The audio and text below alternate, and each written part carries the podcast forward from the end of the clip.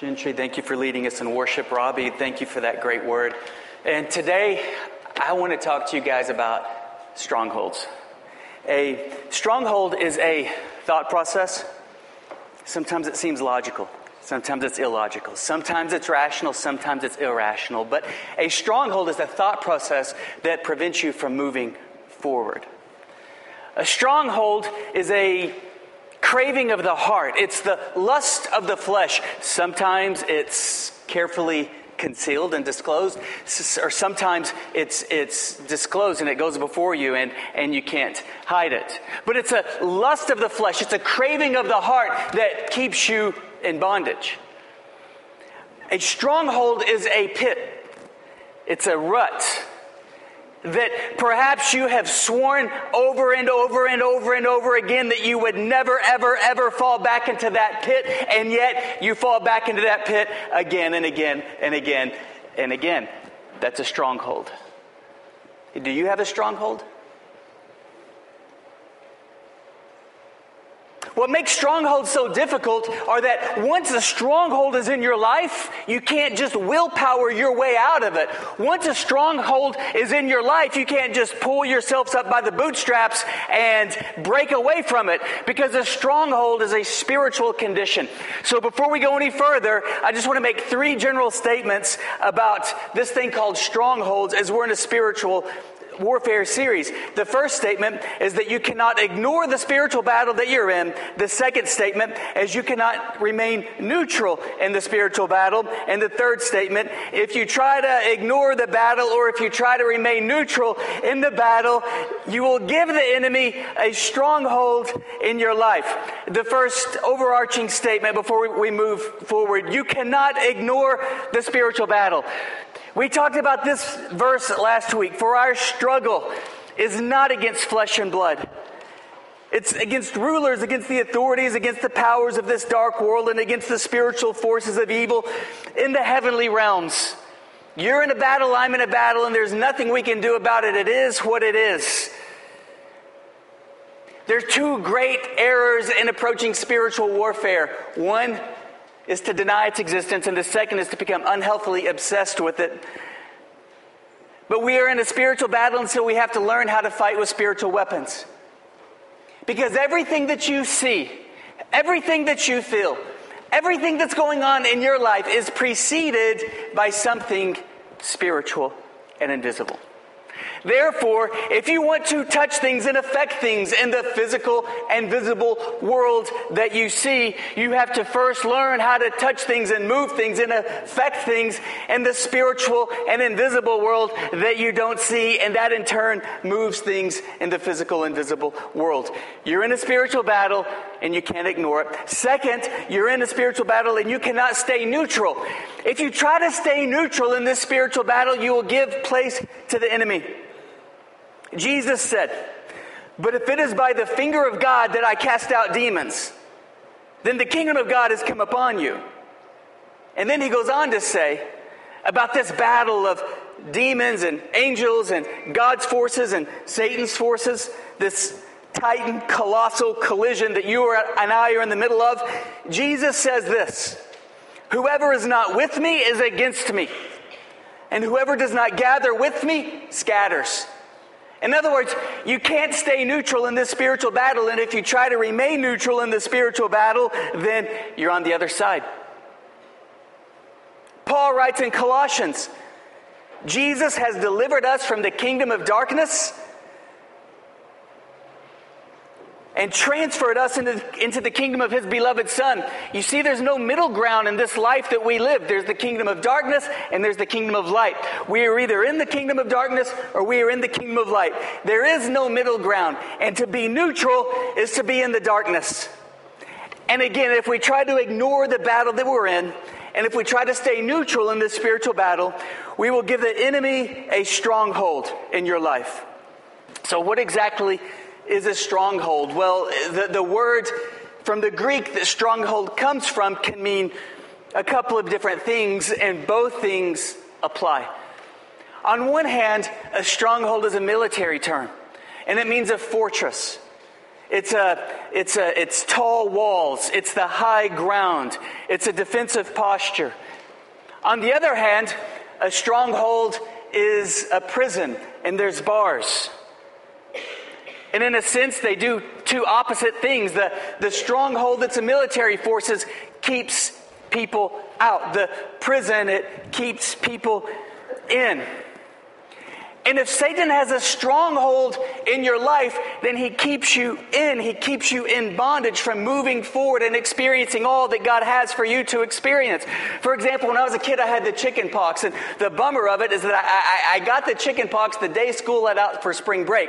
So the only benefit of having the chicken pox missing school, I missed that. And on top of that, I didn't get to go play in spring break. And I remember standing in the den, looking out the window, and all the kids in the neighborhood played football in my front yard and climbed trees. They they were climbing trees, jumping out of trees, throwing up the football, running, tackling each other. And I was like on the inside in this prison watching them play. And I thought, how did my life get so bad?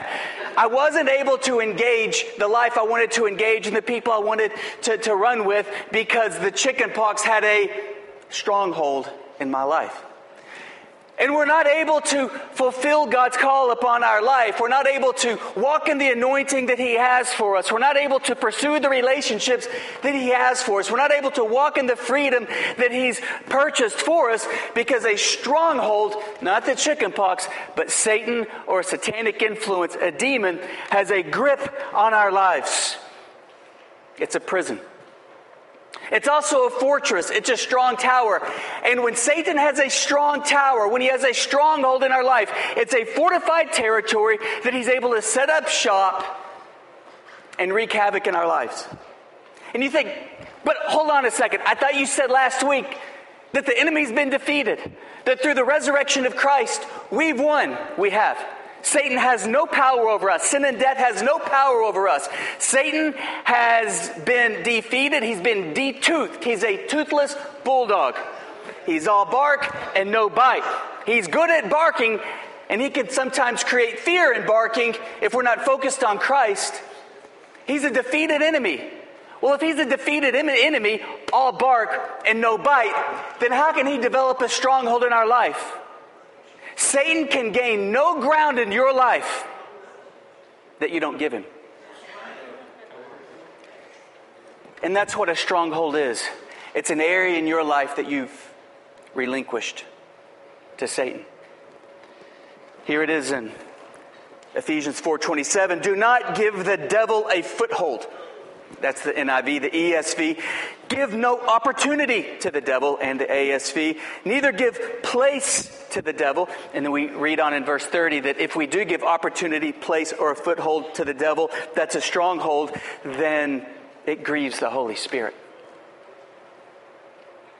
So this is your life and this is my life. Picture it as a fortified house.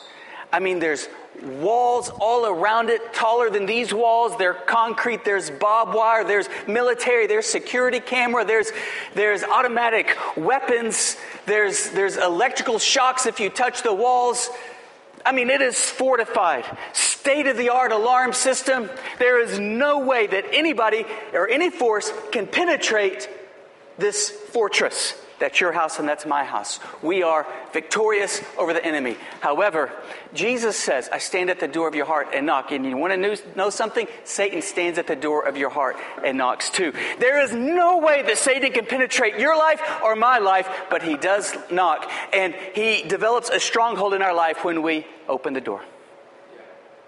He cannot break in, but we can open the door. And we can say, Come on in.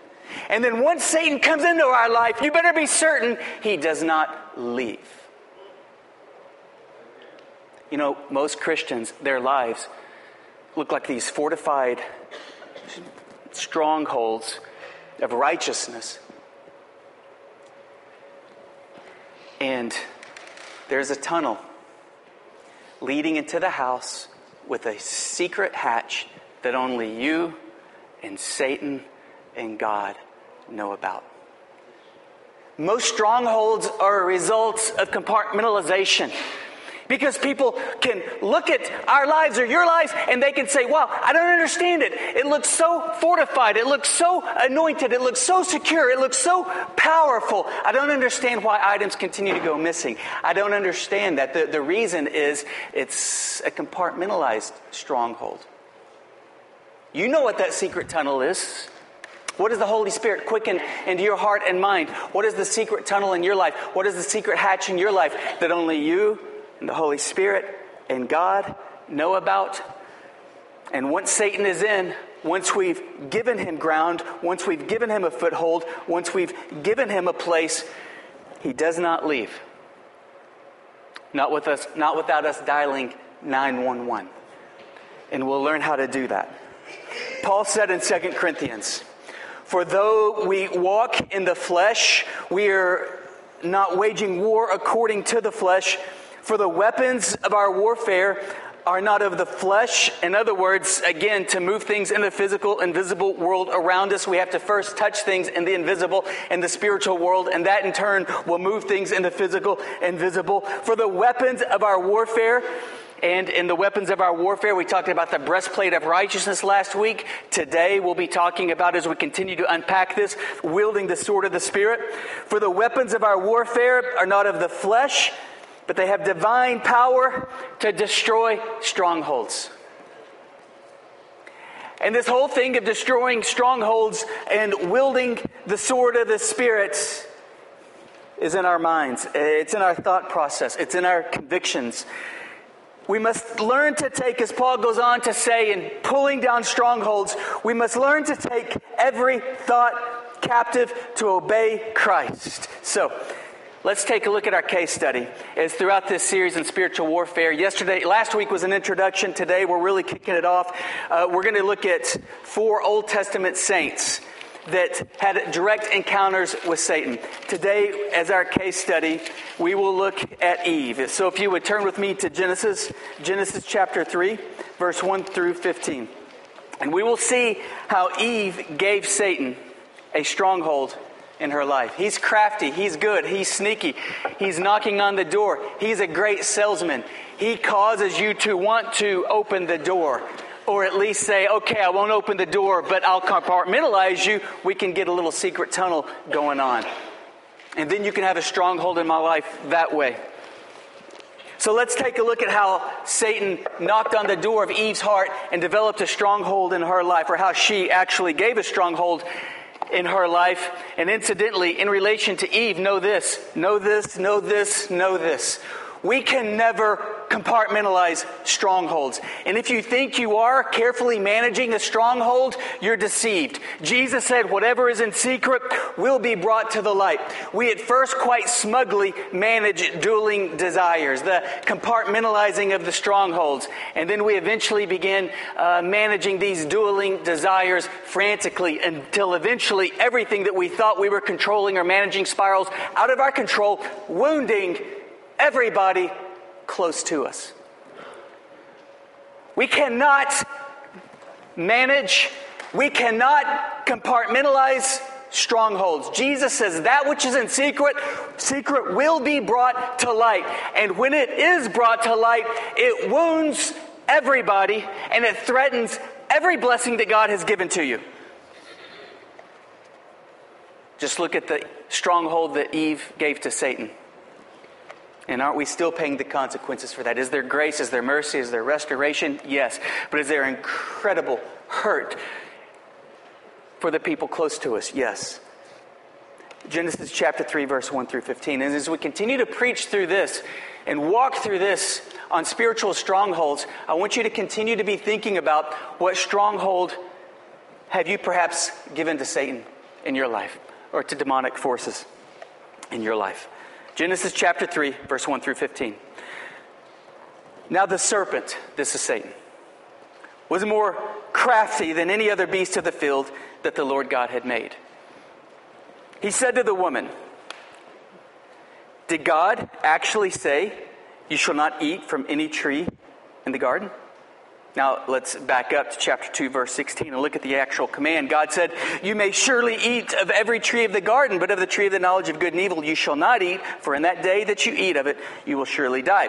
So the serpent said to the woman, Did God actually say, You shall not eat of any tree in the garden? Now, if we could just push pause right here for, for a moment. Is Eve really having a conversation with a snake? I, I believe so. I, I, believe it's literal. However, if we do interpret Scripture with Scripture, we see that it is not uncommon throughout Scripture for demonic influence, whether Satan or demons, to take up form inside creatures, animals. Even humans, that's possession. But if you also recall that Jesus cast some demons into a herd of pigs, so the fact that demon, that Satan would possess a, sn- a serpent in the Garden of Eden is no different than when Christ cast the demons into a pig. And we also see throughout the New Testament, for example, that Judas Iscariot was influenced by Satan.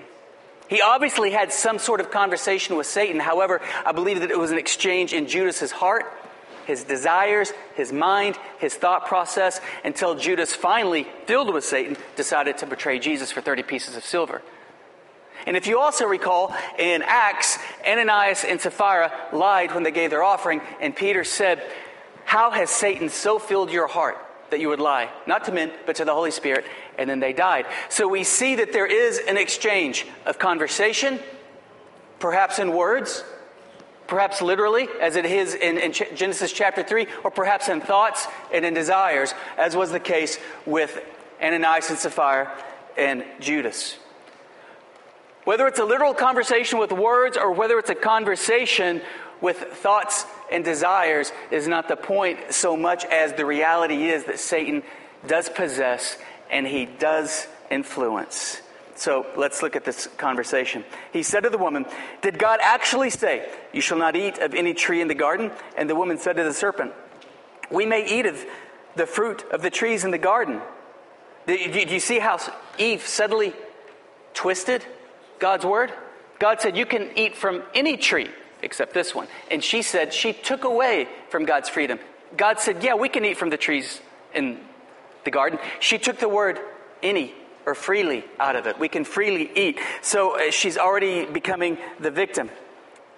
But God said, she's telling the serpent, You shall not eat of the fruit of the tree that is in the midst of the garden, neither shall you touch it. Now she's adding to the scripture. God said, you, He didn't say you can't touch it, but she's adding that, lest you die. But the serpent said to the woman, You will not surely die. For God knows that when you eat of it, your eyes will be opened and you will be like God, knowing good and evil. So when the woman saw that the tree was good for food and it was a delight to her eyes and that there was to, to be desired to make one wise, she took of its fruit and ate. And she also gave some to her husband who was with her and he ate. Then the eyes of both were opened and they knew that they were naked, and they sewed fig leaves together and made themselves loincloths, and they heard the sound of the Lord walking in the garden of the cool of the day. And this is, I think, the saddest verse in all of Scripture. And the man and his wife hid themselves from the presence of the Lord God among the trees of the garden. But the Lord God called to the man and said, Where are you? And he said, I heard the sound of you in the garden, and I was afraid because I was naked and I hid myself. And God said, Who told you that you were naked? He's asking these rhetorical questions. Have you eaten of the tree of which I commanded you not to eat? And the man said, The woman that you gave to be with me, she gave me the fruit, and I ate. And the Lord said to the woman, What is it that you've done? And the woman said, this, this, The serpent deceived me, and I ate. Let's pray. Father, we pray in Jesus' name that you would give us insight to tear down any strongholds so that those who walked into this auditorium in bondage will leave in freedom. Those who left in condemnation will leave with fullness of joy in their hearts. In Jesus' name, amen. So let's start with Satan's target.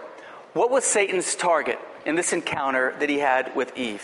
What is Satan's target when he encounters us? Here's his target our mind. Satan targets your mind. He began asking her questions and he began causing her doubt in her mind. Why is your spiritual battlefield in your mind?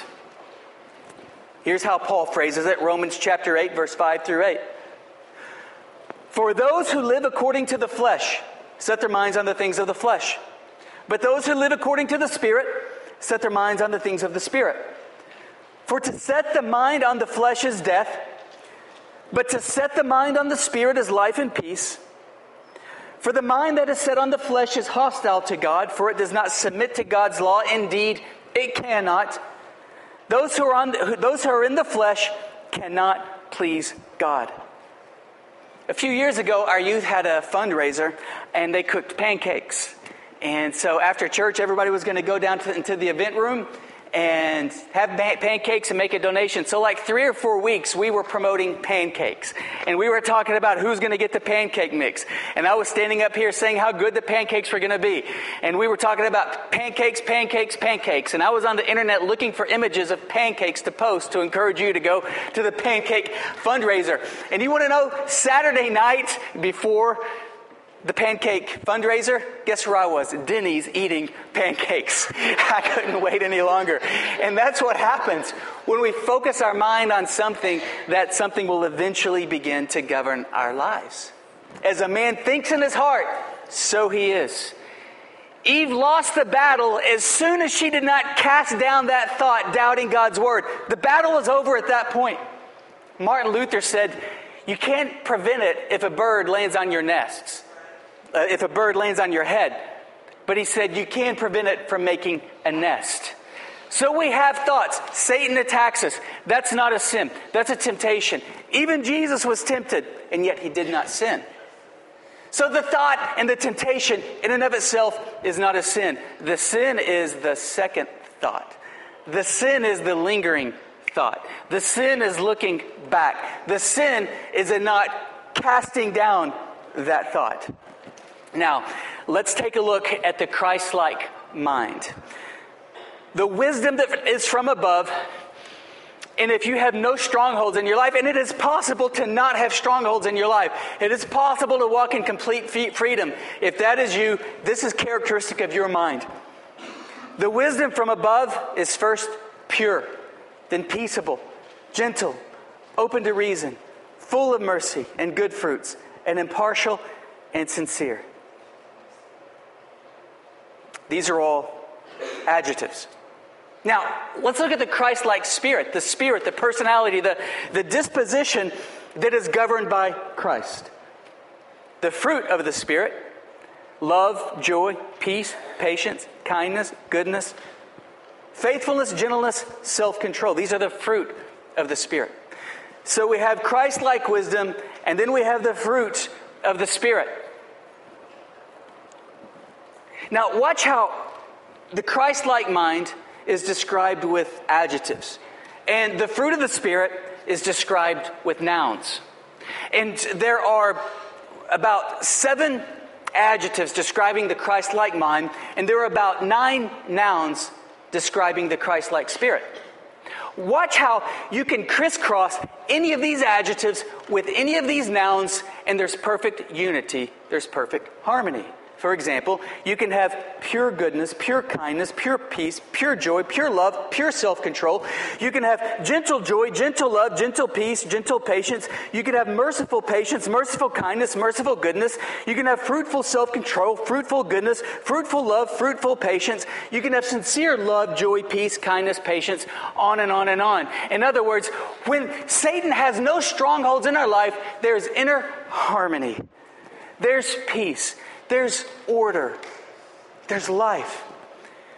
But the moment Satan knocks and we open the door and invite him in, or worse, compartmentalize this stronghold, and I say it's worse because we're keeping it a secret as soon as we compartmentalize a stronghold or just blatantly give Satan a stronghold in our life, then there is immediately disorder and chaos, which is why David prayed, Oh God, give me an undivided heart. Let my mind and my heart be in sync, be one, be unified. He's praying for a life with no strongholds.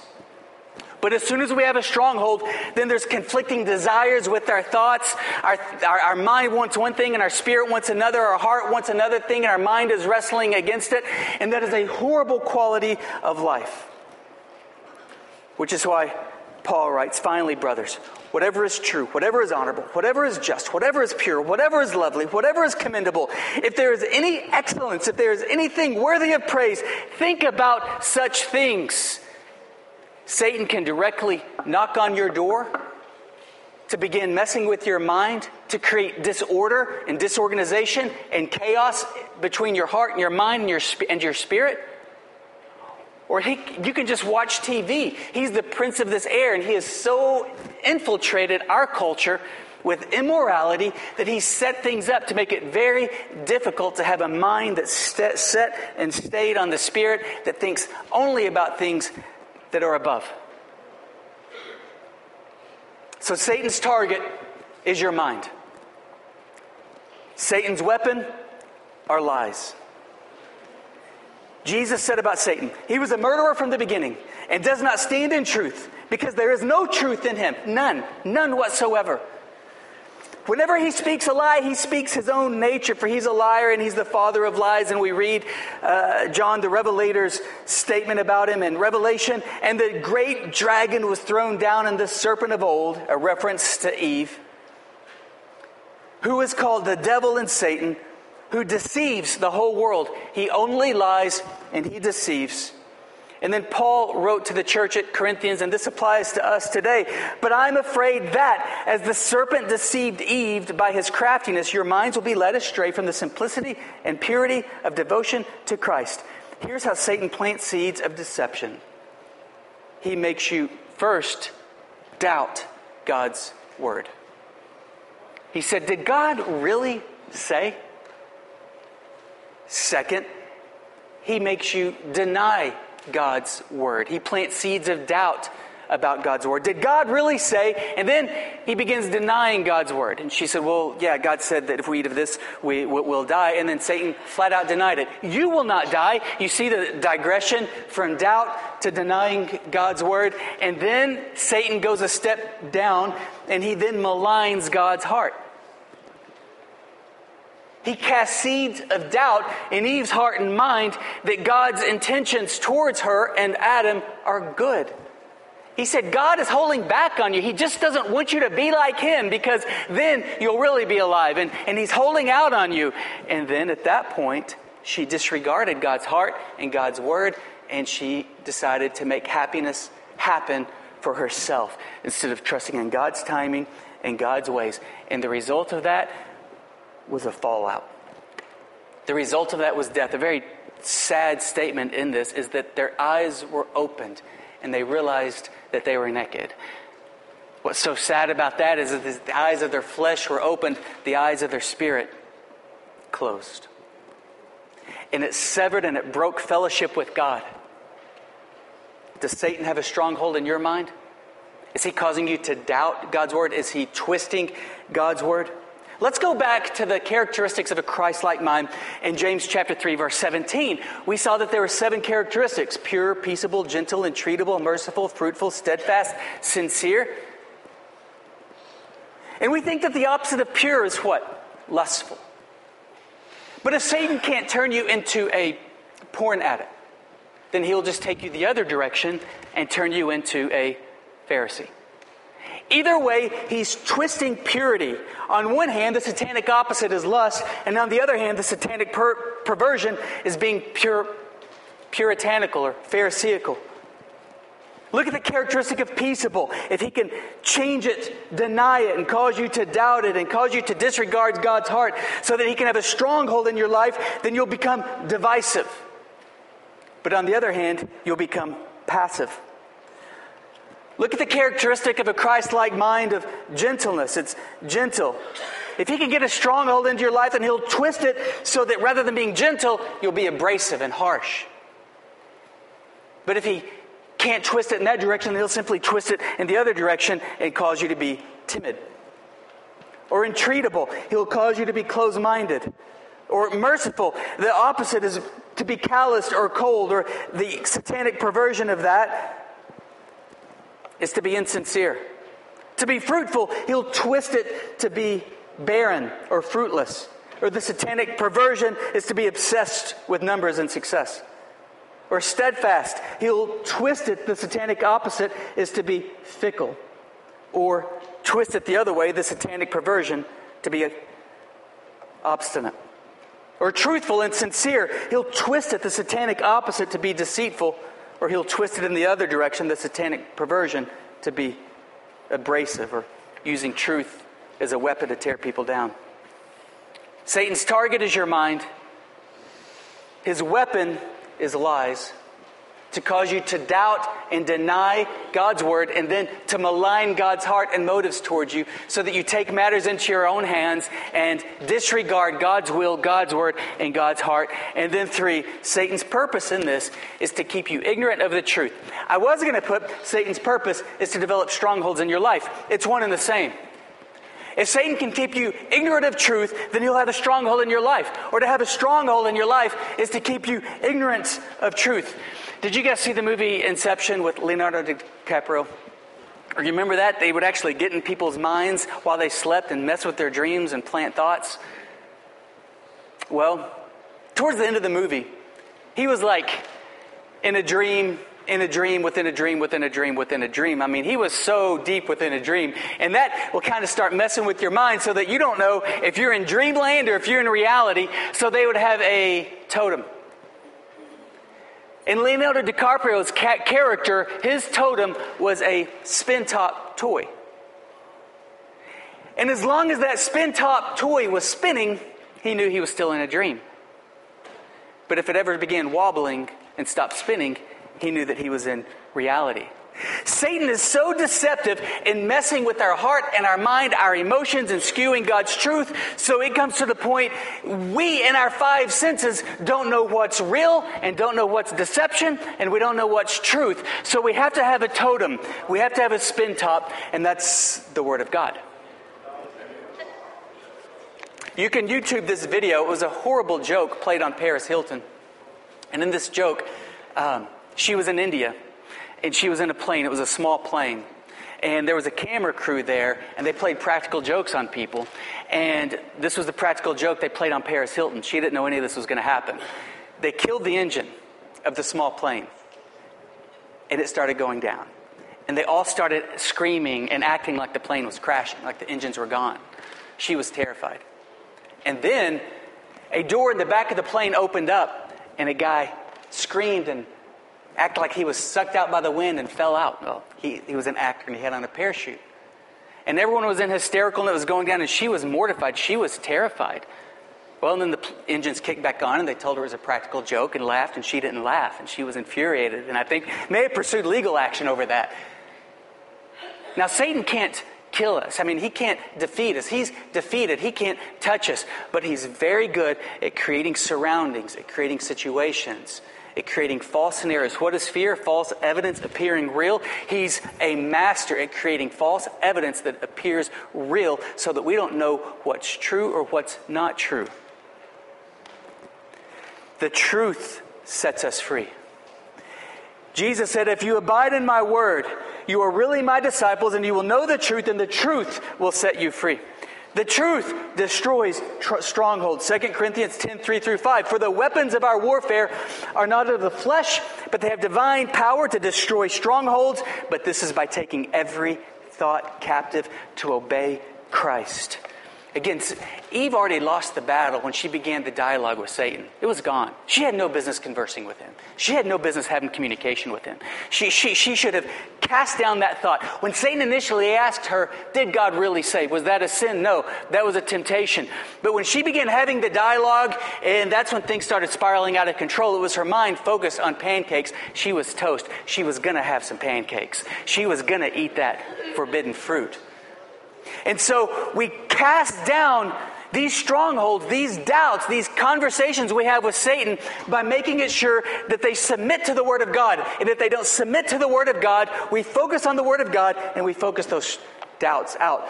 The truth empowers us to stand. I really like this passage from Paul. Therefore, take up the whole armor of God that you may be able to withstand in the evil day. What's the evil day? It's when everything comes against you like a flood from every side. I mean, you're walking circumspectively and everything's hitting you at once. It's like the uh, Paris Hilton in the, in, the, in the small plane scenario. Alarms are going. People are falling out of the plane. People are screaming. The engines aren't on. You don't know what's real, what's false. It's the day of evil. You have to take up the full armor of God. And having done all to stand. Now, this isn't the best translation of this verse. This is a bear and grin it. Kind of like a John Wayne old western. Just be tougher. You know, you get hit, stand up. After I've done, done, done all, stand firm. That's not the best interpretation of this verse. Uh, this, this, this, next translation has the, the, the, the better interpretation. So put on the full armor of God.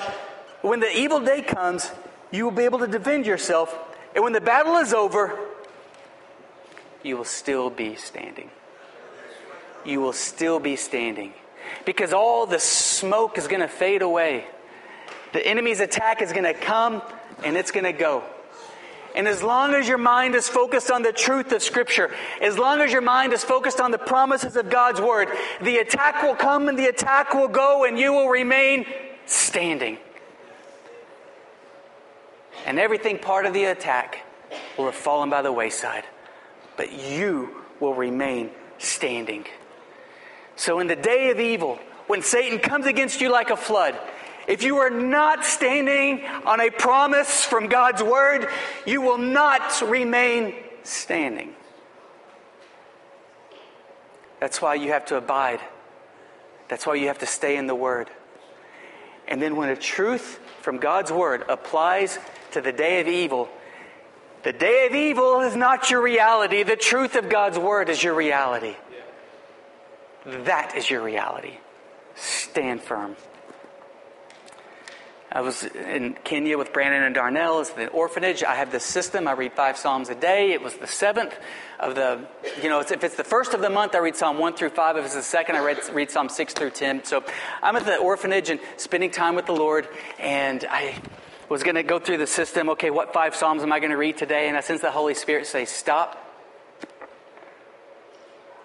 Just let me give you the Psalm. So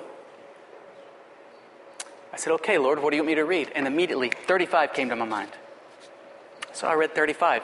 And it had nothing to do with my situation. It had nothing to do with my life whatsoever. And I thought, well, you know, sometimes you, you just get your signals crossed. It happens, you know?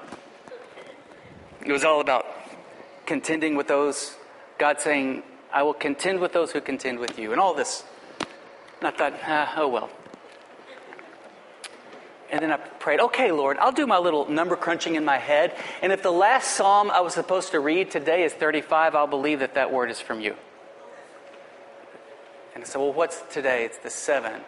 Okay, 7 times 5 is 35. I'm supposed to read Psalm 31 through 35. So I read the passage again. It still didn't make sense. We went to a pastor's conference. And it was one of those pastors' conferences where the Holy Spirit, I mean, showed up so that everybody was, was on their knees worshiping.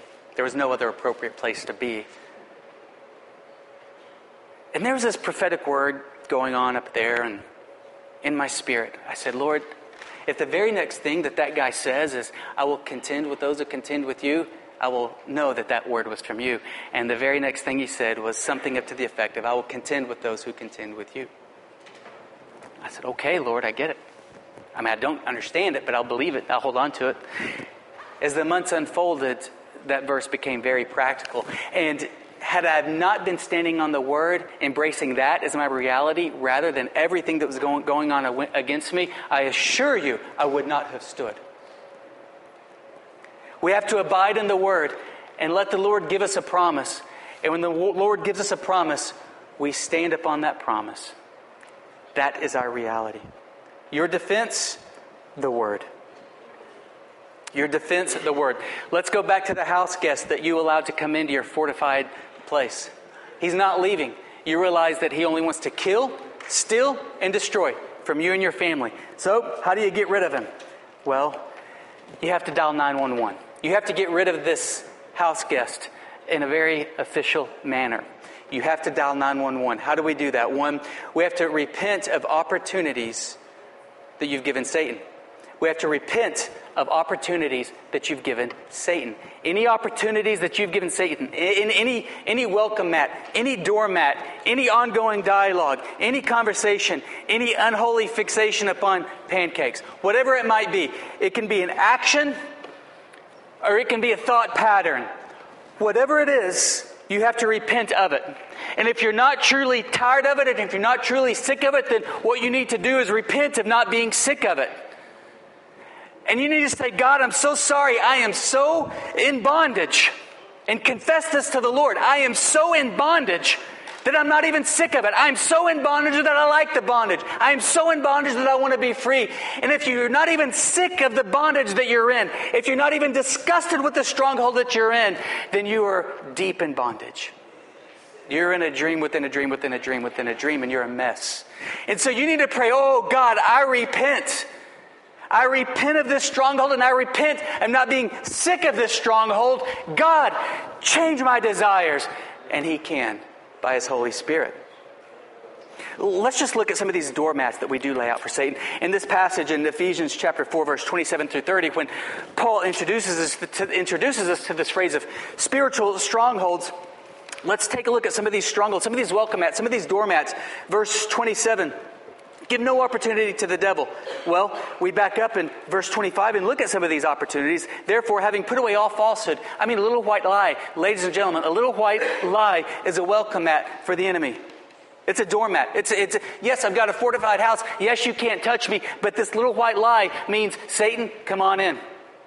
Or maybe it's a secret lie. Maybe nobody knows it's a lie but you. Well, then it's a secret tunnel with a secret hatch that only you, Satan, and God knows about. And your life is compartmentalized, which makes a stronghold even stronger. Falsehood, lies are strongholds. It's a welcome mat for the enemy. Let each of you speak the truth with his neighbor, for we are members of one another. Be angry and do not sin. There's an angry where we do sin. Yes, there's a righteous anger, but there's an unrighteous anger. And being angry and being temperamental is a welcome mat for the devil. Let the thief no longer steal. Stealing is a stronghold. And even if we don't give to the Lord of our tithes and offerings, that is stealing from God. God says, You've robbed me. That's a stronghold. And you wonder, why is my life not being blessed? Why can I never make ends meet? Why am I always financially frustrated? Because Satan has a stronghold in your life because you're stealing from, of all people, God but rather let him labor, doing honest work with his own hands, so that you have something to share with anyone in need. Let no corrupting talk come out of your mouths, cursing, vulgar talk, coarse joking, sarcastic talk, words of death, cynical talk that tears people down. Those are strongholds, those are welcome mats, inviting Satan into your life to fortify a place. Speak only things that build people up and do not grieve the Holy Spirit. And we go on to verse 31 let all bitterness, wrath, and anger be put away from you. Bitterness is a stronghold. You think, well, I've walked with God, I'm reading my Bible, I'm praying, and yet, and yet my life just isn't being blessed, and I'm frustrated, and I don't have joy. Well, there's bitterness in your heart. You're not letting somebody off the hook. Satan has a stronghold in your life. Slander. Like you see somebody, you're like, hey man, how's it going? What's up? And then when you're not around them, you talk bad about them, you talk negatively, that's slanderous. That's a stronghold in your life. It doesn't matter if they never find out that you spoke poorly about them, and it doesn't matter. The fact is, if you slandered, Satan knows, and he now has a stronghold in your life. It doesn't matter if nobody knows that you don't tithe, Satan knows. It's a stronghold, it's a satanic, demonic stronghold in your life. It doesn't matter if nobody knows that you're bitter, Satan knows. It's an invitation, it's, it's leaving trash out, there's cockroaches in your life. Be kind, tenderhearted, forgiving, just as God forgave you. We have to repent of opportunities that we've given to Satan. Or repent of not even being sick of those opportunities that we've given to Satan. Because then we're really in a bad condition. And if you really want to be free, if you really want to be free, get a trusted brother or sister I mean, be, be sure they're trusted enough. So whatever you tell them, you know, it's not going to be posted on Facebook, you know, that, that afternoon. a trusted brother or sister. The Bible says in James 5, confess your faults one to another and you know you pray for one another and you'll walk in freedom and healing a trusted brother or sister to walk in complete freedom confess that stronghold to them pray together to walk free from that Take, pray together to get away from that stronghold pray together to have a desire to be disgusted with that stronghold and to long for life and light and then remember the cleansing of christ we overcome the attack of the enemy by the blood of the Lamb and the word of the testimony, and loving not our lives unto death, but by the blood of the Lamb we are cleansed. We have to remember that we're cleansed of all unrighteousness. We have to remember that we are not our stronghold. Did you hear that? You are not your stronghold. I respect AA, Alcoholics Anonymous, in that in part of their 12 step program, they acknowledge that in order to be free, you have to have a spiritual uh, experience. It, it is what it is. Strongholds are spiritual in nature. However, I, I, I depart from AA when they just simply refer to a, a higher power. It's Jesus Christ. And I furthermore defer from AA, which AA is awesome. I, I, think the world of them. I would recommend them. But I furthermore depart from AA when they say that my name is such and such and I'm an alcoholic. You are not your stronghold. You are not an alcoholic. You are not a, a, drug addict. You're not a chemical abuser. You are not a sex addict. You are not a bitter person. If you're in Christ, you're a child of God. You're bought by the blood. You are forgiven. You are the very righteousness of Christ. And then we have to resist the devil the way Jesus showed us to resist. Notice how Eve improvised. Notice how Eve dialogued. Notice how Eve was curious. Jesus didn't do any of that when he was attacked in the wilderness by Satan. Same manner, Satan attacked Jesus' thoughts. If you are the Son of God, starting the questions, the doubts. Satan told Eve, Did God really say? Uh, Satan told Jesus, If you are the Son of God. And then three back to back temptations. Every temptation. If you are the Son of God, Jesus countered with the truth of Scripture. He didn't talk about it, he didn't negotiate. He understood this was very serious. He simply said, It is written. And then he quoted Scripture and he said, Get thee behind me, Satan. In the same way, we don't think about it, we don't contemplate it. We find the truth from Scripture that's applicable to our temptation and we say, It is written, and we cast down strongholds. And then, fourth, we have to renew our mind. How do we renew our minds? Romans chapter 12, verse 2. Do not be conformed any longer to the pattern of this world, but be transformed. How? By the renewing of your mind. This is the Word of God. This is our lifeline. We have to be in it every day for a relationship with God, and the Holy Spirit will give you promises. Stand on those promises. Those are your lifeline. Would you stand with me, please? I can think of no better time to repent of a stronghold in your life than today. Would you bow your heads with me? I would like to lead you to walk in freedom. Throughout this talk, if you thought of an area in your life that is a stronghold, just bow your heads with me. But throughout this time, if you thought of an area in your life that Satan has a stronghold, would you raise your hand? Okay. You know what that is. If you thought of the stronghold, you probably thought of the open door. You probably thought of the welcome mat that you laid out for Satan. You know, if you leave trash in your garage, man, it collects roaches and turns to worms and maggots, doesn't it? If we if we leave these open doors out, it just it, it becomes even more infested with demonic area. We've got to turn the light on. We've got to throw the trash out. We've got to clean up. How do we do that? We repent. It starts with repenting. We have to repent. We have to say, God, I turn from this. And God, I don't want this. And I don't want to want this anymore. If you can't say, I don't want this, and say, God, I don't want to want this anymore. And then pray, God, change my heart. Repent. And as you repent, remember the cleansing blood of Christ. As I open the service with Te Te Lesta. It is finished. Christ has paid for your sins. You are the righteousness of God. You are forgiven. You are holy. And then commit to resisting the devil with the Word of God and staying close every day. It, it really it, it concerns me how many people one don't have Bibles, two don't open Bibles, three don't even know where their Bible is, four don't know when the last time they've read their Bible.